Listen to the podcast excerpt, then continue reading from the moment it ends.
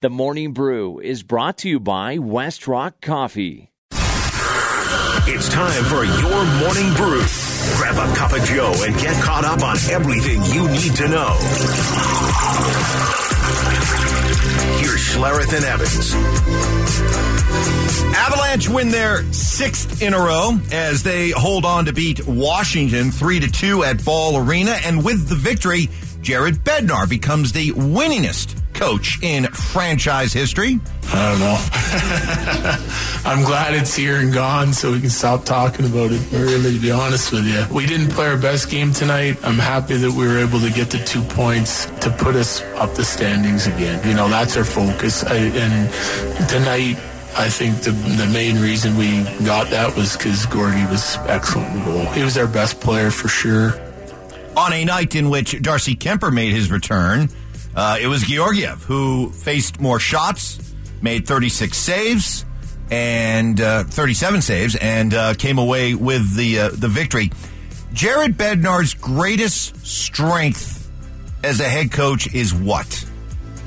Um, That's a great. That's a great question. I think he's just very cut and dry with his players, what the expectations are, and he's very clear with with those expectations. And then when they don't meet those expectations, about you know correcting them. So I, I just think he's a really cut and dry guy. Although I like drunk Bednar better when he's when he's on the mic. Drunk Bednar, crying Bednar.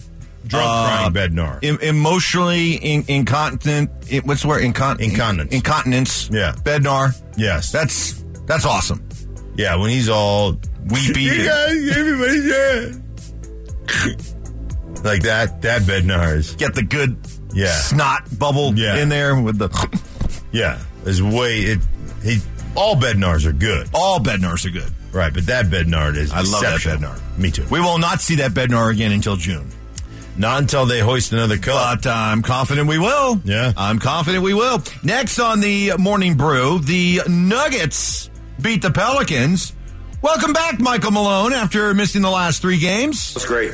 Yeah, you know, you miss the camaraderie as we talked about pregame, but you also miss the, you know, the, the ebbs and flows of a game, the emotions of a game, um, and and finding ways to try to help your team close out a game that was a lot closer than it should have been. Um, some uncharacteristic turnovers in that fourth quarter. I think for the game only at 12. Fourth quarter we had five for eight. But yeah, it was it's great to be back, and most importantly, it's great just for this team to get another win and to start this road trip off on a positive note. Yeah, I think that's that's an impressive win last night, considering it is a back to back that you're facing, and the game tonight is at Milwaukee. right. Jokic, Giannis, it, it would be easy, I think, to let that one slip away last night, kind of thinking about, hey, save myself or looking ahead to- Right. instead.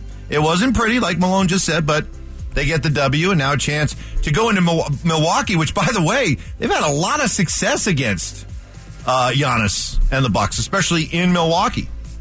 Yeah, which I mean, this is a great matchup, right? This is one of those uh, the Joker versus Giannis, and Ah, love it. yeah, I mean, you got t- two of the best players in the world um, going mano a mano. And, Oh, it's the two best players in basketball. yeah, Uh, but not even close. These these are the two best. Yeah, so it's it's a great matchup. This is a great. I mean, this is an exceptional matchup. Who knows? Aaron Rodgers may be there chugging, chugging beers. Yeah, that'd be good.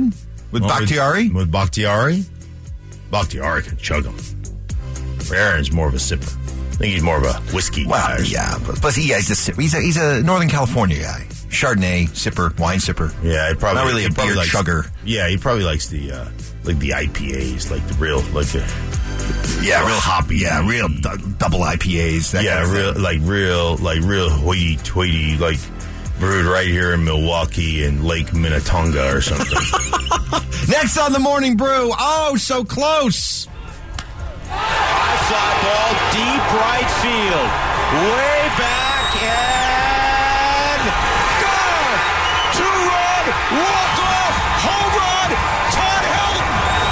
How do you like that finish? Oh, Dick shot. Man, so 394 members of the Baseball Writers Association vote.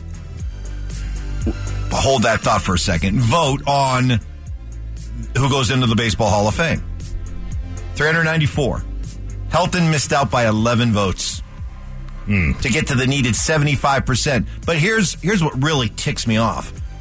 Close to 4 was it 4% of the voters didn't even turn in a ballot. Come on, man. You you have the honor of voting for the MVP or for the Hall of Fame, and you don't even turn in a ballot, I don't care. Turn in a blank ballot. It- it- it's your right. It's your right to vote, your opinion, who you believe goes in, but at least show some respect for the whole process. Show some respect for the fact that you're one of the lucky ones to have a vote. God, the fact that people don't turn in ballots ticks me off. Inconceivable. Well, that's, I mean, that is, he, he missed it by 11. 4% of the voters would essentially be about 15 voters that didn't turn in. That's about 4%, right?